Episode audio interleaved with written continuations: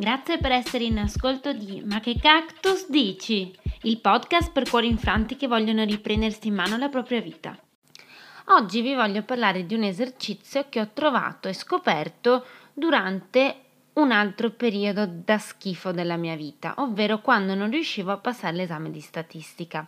L'esame di statistica l'ho dato ben sei volte e alla fine sono passata con un dignitosissimo 18. In ogni caso i miei insuccessi scolastici non sono importanti in questo momento. Quello che è importante è che alla terza volta che non riuscivo a passare questo esame ho avuto un'esperienza un po' di ansia e di panico abbastanza costante, quindi come il mio solito sono andata a leggere sull'internet delle tecniche per combattere l'ansia e poi alla Feltrinelli ho trovato questo bellissimo libro che si chiama Liberati dall'ansia e dagli attacchi di panico di Klaus Bernhardt, che è un, fondamentalmente un psicoterapeuta berlinese. Il metodo che l'autore propone in questo libro e nella sua metodologia si chiama appunto metodo, metodo Bernandt ed è un metodo innovativo che propone una strategia terapeutica che va a sfruttare in maniera mirata ed efficace i meccanismi stessi del nostro cervello. La base fondamentale da cui parte questa teoria è che praticamente la nostra mente ragiona per sinapsi. Probabilmente molti di voi lo sapevano già, ecco io non lo sapevo e quando ho letto questo libro per me è stato veramente rivoluzionario, mi ha, cam- mi ha chiam- cambiato il modo di pensare. Fondamentalmente la, la nostra mente è come se fosse un bosco pieno di sentieri.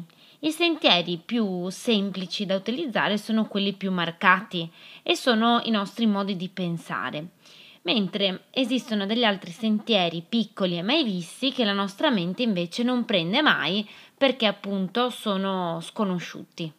Il che va benissimo se i sentieri più tracciati sono positivi e portano verso una vita dedicata all'abbondanza, ma se quei sentieri, come almeno era successo a me, erano quelli dell'ansia, dell'angoscia e del panico, allora bisogna fare in modo che i sentieri invece positivi, rivolti appunto al pensiero eh, positivo, siano quelli principali.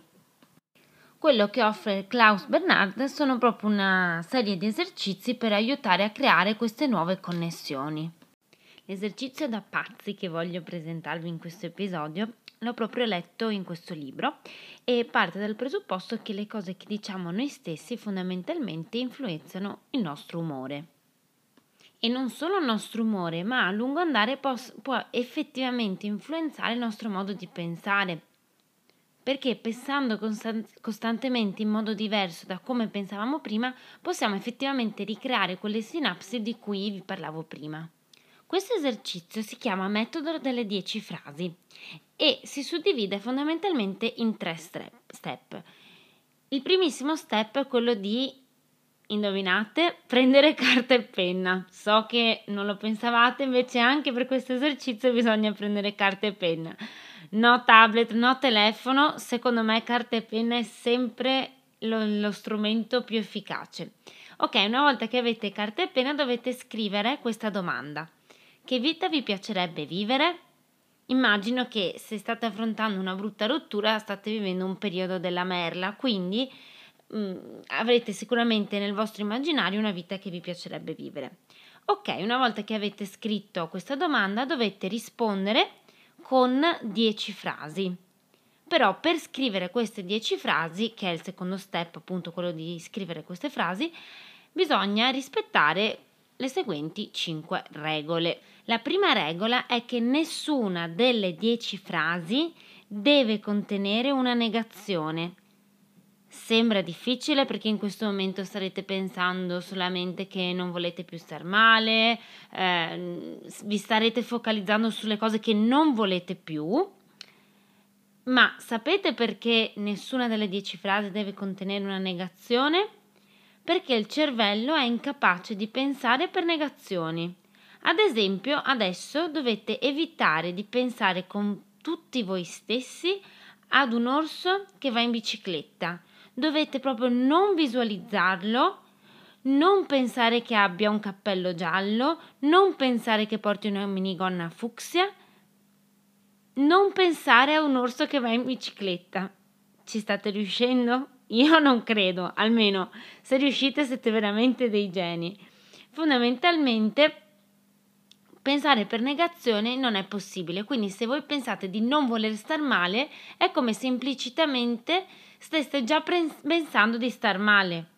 Quindi visualizzare ancora una volta il dolore e le cose brutte consentono di creare connessioni neurali ancora più forti, quindi praticamente andate a rinforzare ancora di più un pensiero negativo e a non riuscire a lasciare lo spazio effettivo per i pensieri positivi. La seconda regola invece è un po' una conseguenza della prima nel senso che bisogna usare solo formulazioni positive ed evitare i costrutti implicitamente negativi, ad esempio spensierato, imperturbabile, tutte queste cose qua.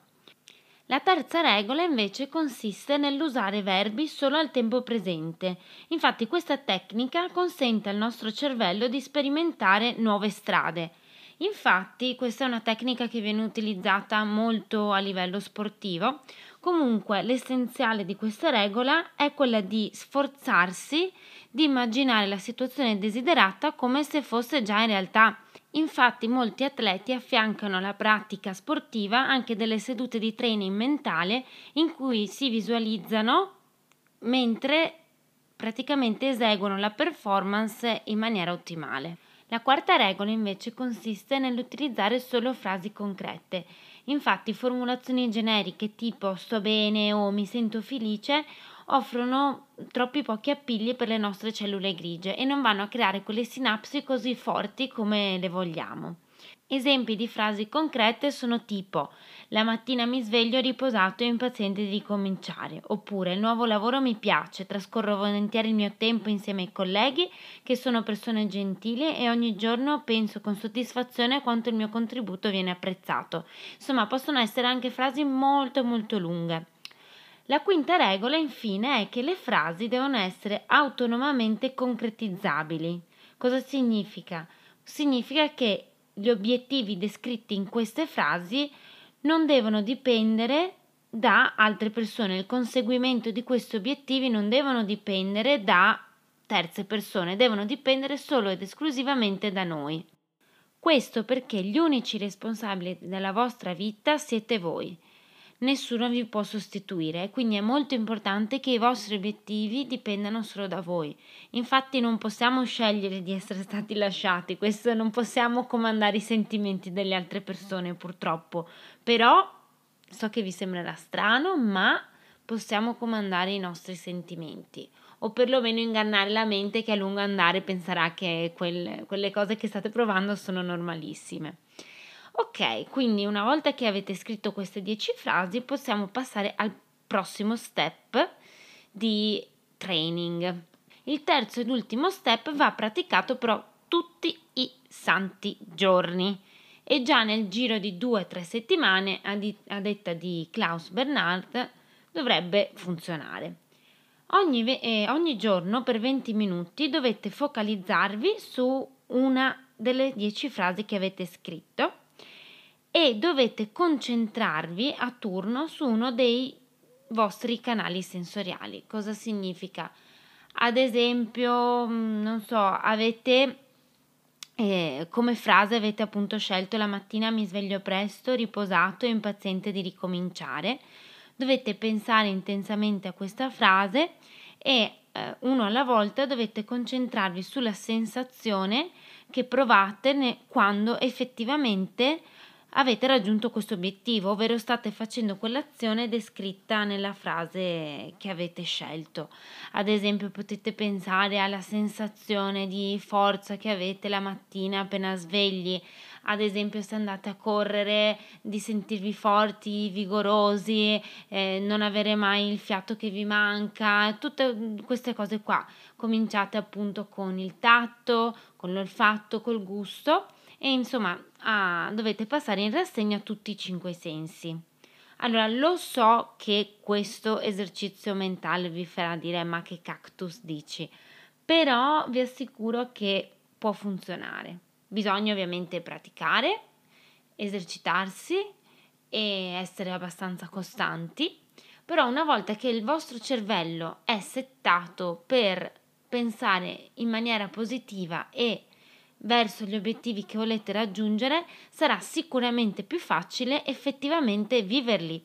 Infatti, al contrario, se pensate invece che per dieci anni magari, non lo so, siete stati abituati a pensare di avere ragazzo e vivere in una relazione, è stato estremamente semplice abituarsi a quell'idea, ma non perché sia un'idea migliore dello star da soli, ma semplicemente perché l'avete vissuta con più costanza. Infatti tantissime persone single, ad esempio, fanno difficoltà rientrare all'interno di una relazione perché ormai il vostro cervello è talmente abituato a fare lo stesso percorso da tanti anni che fa difficoltà a dire ok no non vado per il sentiero ma vado in, quel, in quella via che non è neanche una via è buia e non so dove mi porta ok?